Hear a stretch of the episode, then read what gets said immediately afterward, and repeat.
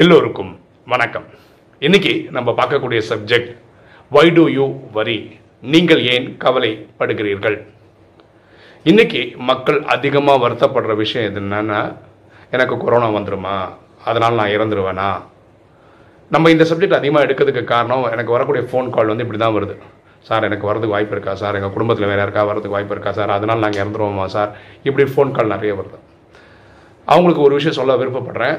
அவங்களுக்கு இந்த ட்ராமாவோட புரிதல் இருந்தால் இந்த குழப்பங்கள்லாம் போயிடும். ட்ராமாவோட புரிதல் என்னென்னா ஒவ்வொருத்தருக்கும் நாடக பாட்டு கிடச்சிருக்கா? அவங்க நாடக பாட்டு முடியாமல் அவங்களுக்கு மரணம் வராது. கொரோனா என்ன ரோட்டில் நடந்து போது லாரியை அடித்து தூக்குனாங்க கூட அவங்க இறக்க மாட்டாங்க. அவங்க டைம் வந்துருச்சுன்னு வச்சுக்கோங்களேன் கொரோனா தான் வரணும்னு இல்லை. நடந்து போகும்போது புல் தடுக்கி கீழே வந்து கூட சாவலாம். ஸோ ரெண்டும் பாசிபிள் இதுக்கு ஒரு எக்ஸாம்பிள் சொல்கிறேன் பாருங்களேன். உங்களுக்கு எம்ஜிஆர் தெரியும். எம்ஆர் ராதா தெரியும். அவங்க ரெண்டு பேருக்குள்ள ஒரு மனக்கசப்பு வந்து துப்பாக்கியில் ரெண்டு பேரும் மாற்றி மாற்றி சுட்டுக்கிட்டாங்க. அதில் ரெண்டு பேருமே சாகலை. அதாவது அவங்க ரெண்டு பேருக்கும் அந்த டைம் ஆகலை.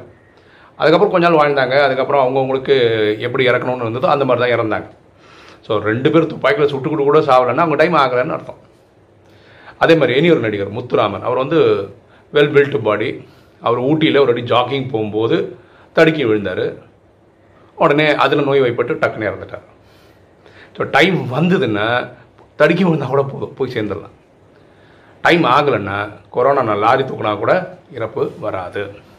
இது விஷயமா மகாபாரதத்துலலாம் கதைகள் இருக்குது மகாபாரதத்தில் இந்த பாண்டவ வம்சத்தை சேர்ந்த பரீஷித்னு ஒரு மகாராஜா அவருக்கு என்னென்னா அவங்க சொல்லிட்டாங்க இந்த மாதிரி ஏழு நாளில் பாம்பு கொத்தி நீ இறந்துருவாய் அப்படின்னு சொல்லிட்டாங்க. பயங்கர கேர்ஃபுல்லாக பயங்கர கேர்ஃபுல்லாக அவ்வளோ கேர்ஃபுல்லாக எல்லாத்துலேயும் இருந்தார் அவர். ஆனால் ஏழாவது நாள் என்ன ஆகுதுன்னா ஒரு பூவோ ஒரு பழமோ அதுக்குள்ளேருந்து வர ஒரு சின்ன நாகம் இருக்குல்ல அந்த நாகம் குத்தி அவர் இறக்குறாரு. அதாவது டைம் வந்ததுன்னா கிளம்பி தான் ஆகணும்.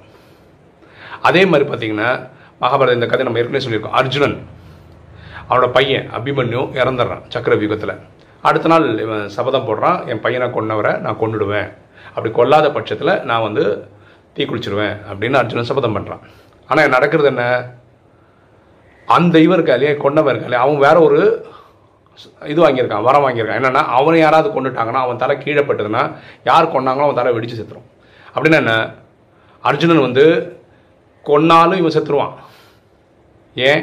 அந்த சாபம் இருக்குது கொல்லலைன்னா இவனே தீ குளிச்சு செத்துருவான். ஸோ எப்படி செத்தாலும் இவன் தான் சாப்பிட்றான் அவன் எதிராளி ஜெயித்தாலும் சரி தோத்தாலும் சரி வாழ்ந்தாலும் சரி செத்தாலும் சரி அர்ஜுன் செத்துருவான். ஆனாலும் அது அர்ஜுனனோட டைம் ஆகலைன்றதுனால அவன் தப்பிக்கிறான். இது மகாபாரதம். புரியுதுங்களா? ஸோ நம்ம டைம் வராமல் நம்ம போய் சேர மாட்டோம். அதனால் நீங்கள் தேவையில்லாமல் வருத்தப்படாதீங்க. எல்லாரும் பிறந்திருக்கோம் ஒரு நாள் இறக்க தான் போகிறோம் அது வரும்போது பார்த்துக்கலாம். ஏன் டெய்லி இறக்குறீங்க? ஓகே இந்த மரண பயம் வந்து ரியலாகவே ரொம்ப கஷ்டமான விஷயம். மனிதன் ஒரு வாட்டி தாங்க இறக்க போகிறான் அது வரும்போது இறக்கணும் போவோம். அது போய் பார்த்துக்கலாம். ஸோ நீங்கள் இதை பற்றி கவலைப்படாதீங்க. இப்போ வீடியோ பார்க்குற நீங்கள் நீங்கள் என்ன நடந்தாலும் கவலைப்படாதவரா? இல்லை எல்லாத்துக்கும் கவலைப்படுறவரா? இதை நீங்கள் கமெண்ட்ஸில் போட்டிங்கன்னா எல்லாருக்கும் தெரிஞ்சுக்கலாம். ஓகே இன்றைக்கி வீடியோ உங்களுக்கு பிடிச்சிருக்குன்னு நினைக்கிறேன். பிடிச்சவங்க லைக் பண்ணுங்கள் சப்ஸ்கிரைப் பண்ணுங்கள் ஃப்ரெண்ட்ஸ் சொல்லுங்கள் ஷேர் பண்ணுங்கள் கமெண்ட்ஸ் போடுங்க. தேங்க்யூ